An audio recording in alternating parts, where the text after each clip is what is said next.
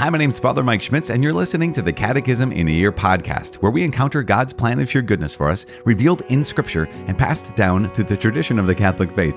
The Catechism in a Year is brought to you by Ascension. In 365 days, we'll read through the Catechism of the Catholic Church, discovering our identity in God's family as we journey together toward our heavenly home. It is day 38. We're reading paragraphs 261 to 267.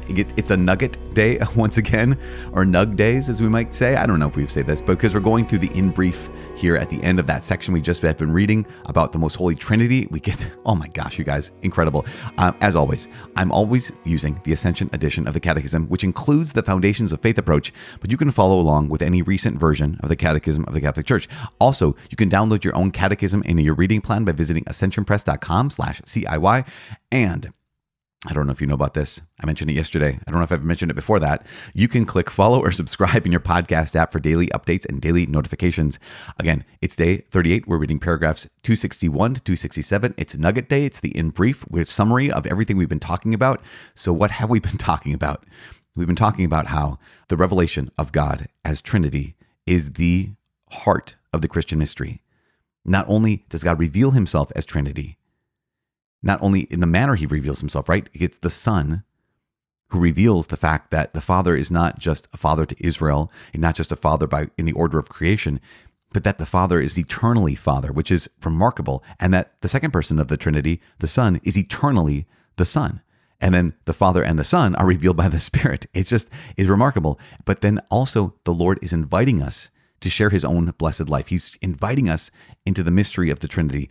As I've said before, I think one of the most incredible lines in the catechism so far is from Catechism 221, right? 221, where it says, By sending his only Son and the Spirit of love in the fullness of time, God has revealed his innermost secret. God himself is an eternal exchange of love, Father, Son, and Holy Spirit, and he's destined us to share in that exchange. And so that was the last section. And this section we've been reading is all about how how does that work?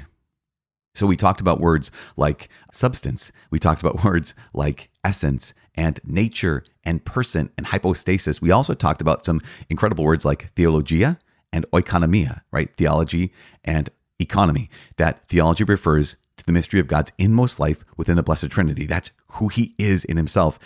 And economy or oikonomia all the works by which God reveals himself and communicates his life. So whenever you hear that phrase, the divine economy, again, you might think like use other words. I like I get it. I totally understand. But we're referring to all the works by which God has revealed himself and communicates his life. And so in the divine economy, God reveals the fact that he is Father and Son and Holy Spirit, but also that he's one God, but also that the Father is the one from whom all things come. The Son is the one through whom all things come, and the Spirit is the one in whom all things are. And so it's just one of those incredible gifts, right? We also talked about the divine works and the Trinitarian missions.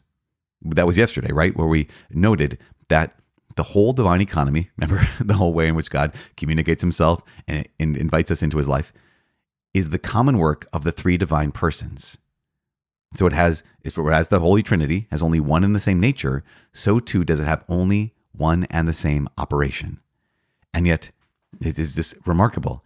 There is the sense that we recognize that when one person of the Trinity is present, they are all present. When one acts, they all act, and yet in a very distinctive way. And that's why we had quoted yesterday the Second Council of Constantinople kind of a few times, where it states one God and Father, from whom all things are, as I said earlier today, and one Lord Jesus Christ, through whom all things are, and one Holy Spirit in whom all things are.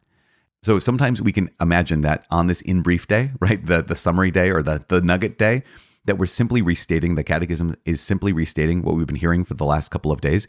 There is that, but there's also some new things. In fact, today, you know, we've talked about the Apostles' Creed in the past. We talk about the Nicene Creed or the Niceno-Constantinopolitan Creed. But we also, I think there's a reference we had made a couple days ago to the Athanasian Creed. Today, we're actually going to hear a little blurb, right? A little excerpt from the Athanasian Creed, which is if you have a chance to look up Athanasian Creed, it's it's long. It's probably one of the reasons why we don't say it in the context of Mass because it's very very long. but it's very, very beautiful. And we're going to hear a little section from the Athanasian Creed as part of the nugget of uh, paragraph 266. And so, just there's a beauty that we're invited into today. So, just I invite us all, all of us, to simply reflect on these bullet points, reflect on this in brief, reflect on each of these nuggets as we just kind of allow what we've heard over the last couple of days just sink from our minds into our hearts. So, let's pray and ask God to do that. Father in heaven, we, we know, we know that we desire to know who you are, and you are yet, yet you are mystery. We can't know you fully, but in some ways we can love you fully. We want, we want to know you more. We want to even more than know you more. We want to love you more. Help us to know you more so that we can love you more. And above all, Lord God, by your grace, send your spirit to open our hearts so that we can love you the way you deserve. Send your grace into our hearts so that we can love you the way you love us and bring us into your own blessed life. Bring us into that relationship where you are Father, Son, and Holy Spirit. We make this prayer in the mighty name of Jesus Christ our Lord. Amen. In the name of the Father, and of the Son, and of the Holy Spirit. Amen. Once again, this is day 38, paragraphs 261 to 267. In brief, the mystery of the Most Holy Trinity is the central mystery of the Christian faith and of Christian life. God alone can make it known to us by revealing himself as Father, Son, and Holy Spirit. The incarnation of God's Son reveals that God is the eternal Father and that the Son is consubstantial with the Father, which means that, in the Father and with the Father, the Son is one and the same God. The mission of the Holy Spirit, sent by the Father in the name of the Son, and by the Son from the Father, reveals that with them the Spirit is one and the same God. As we state in the Nicene Creed, who with the Father and the Son is adored and glorified. St. Augustine stated, The Holy Spirit proceeds from the Father as the first principle, and by the eternal gift of this to the Son, from the communion of both the Father and the Son. Pope Paul VI stated, By the grace of baptism, in the name of the Father, and of the Son, and of the Holy Spirit, we are called to share in the life of the Blessed Trinity, here on earth in the obscurity of faith, and after death in eternal light. The Athanasian Creed states Now this is the Catholic faith. We worship one God in the Trinity, and the Trinity in unity, without either confusing the persons or dividing the substance, for the person of the Father is one, the Son's is another, the Holy Spirit's is another but the Godhead of the Father, Son, and Holy Spirit is one, their glory equal, their majesty co eternal. Inseparable in what they are, the divine persons are also inseparable in what they do. But within the single divine operation, each shows forth what is proper to him in the Trinity, especially in the divine missions of the Son's incarnation and the gift of the Holy Spirit. So there we have it, paragraphs 261 to 267, the nuggets that we have been given. And, and we want to highlight the fact that here is this summary. Here's this in brief of what the church has been trying to communicate to us. Now, tomorrow, we're going to launch into some of the divine attributes. In fact, one of the divine, the divine attribute that we're going to highlight tomorrow is the fact that God is almighty, right? His, he is omnipotent. But before that, we have this not not just the attribute of God. Like here's one of the words that can describe one of the qualities, right, or attributes of God. But we've been listening for the last couple days about who God is in himself. Like what's his deepest identity? And so again, 261 reminds us the mystery of the most holy trinity is the central mystery of the Christian faith and of the Christian life.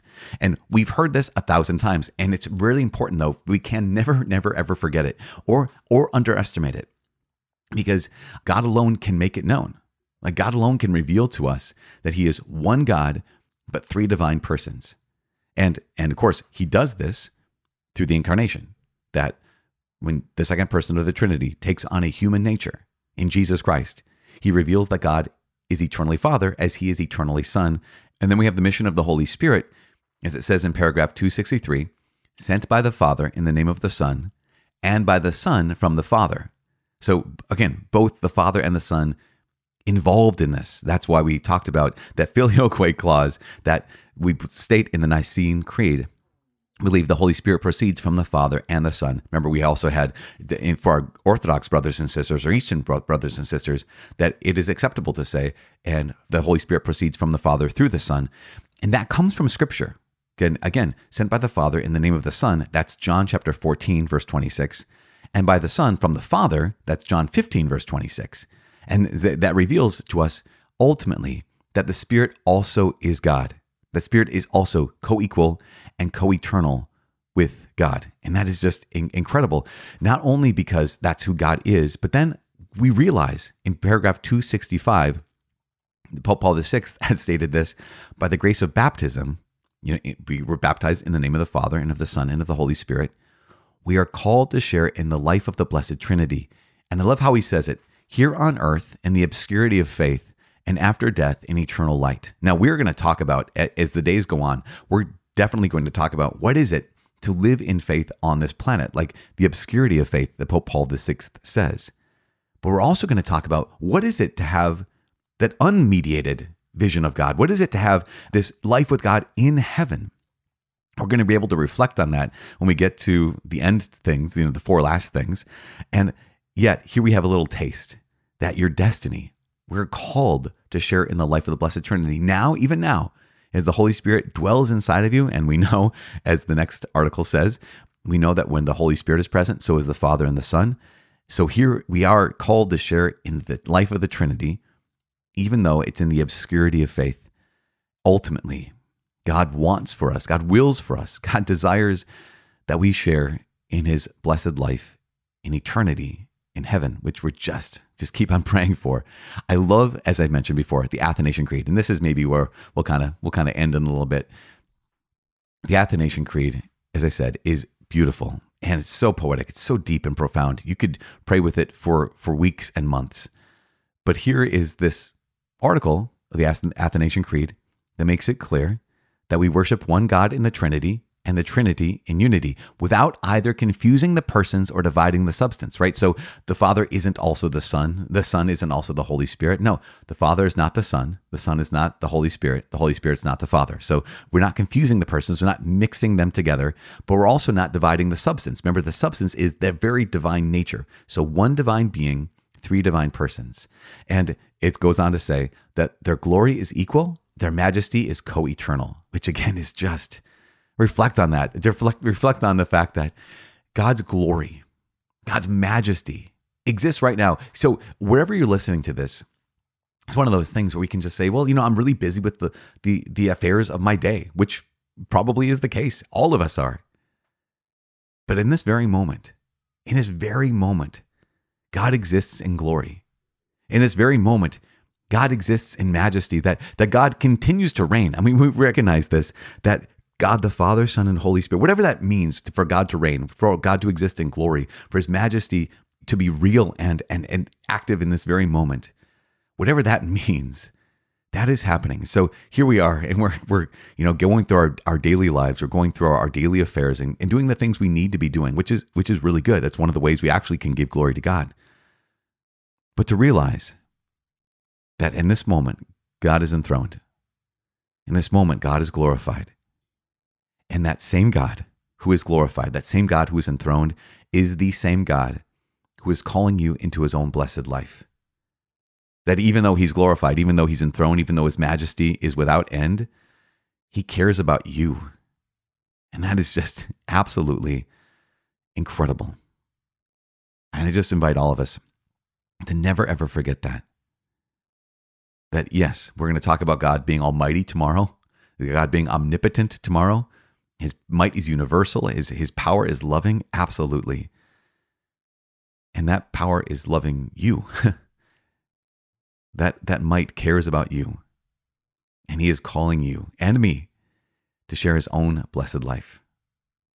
So I'm just, just asking all of us just pause on that for just a moment as we go out our, go about our daily business that we recognize there's more to this life than just this life. So, in order to see that and respond to it, we need God's grace. So, we just continue to pray today. I am praying for you. Please, please pray for me. My name is Father Mike, and I cannot wait to see you tomorrow. God bless.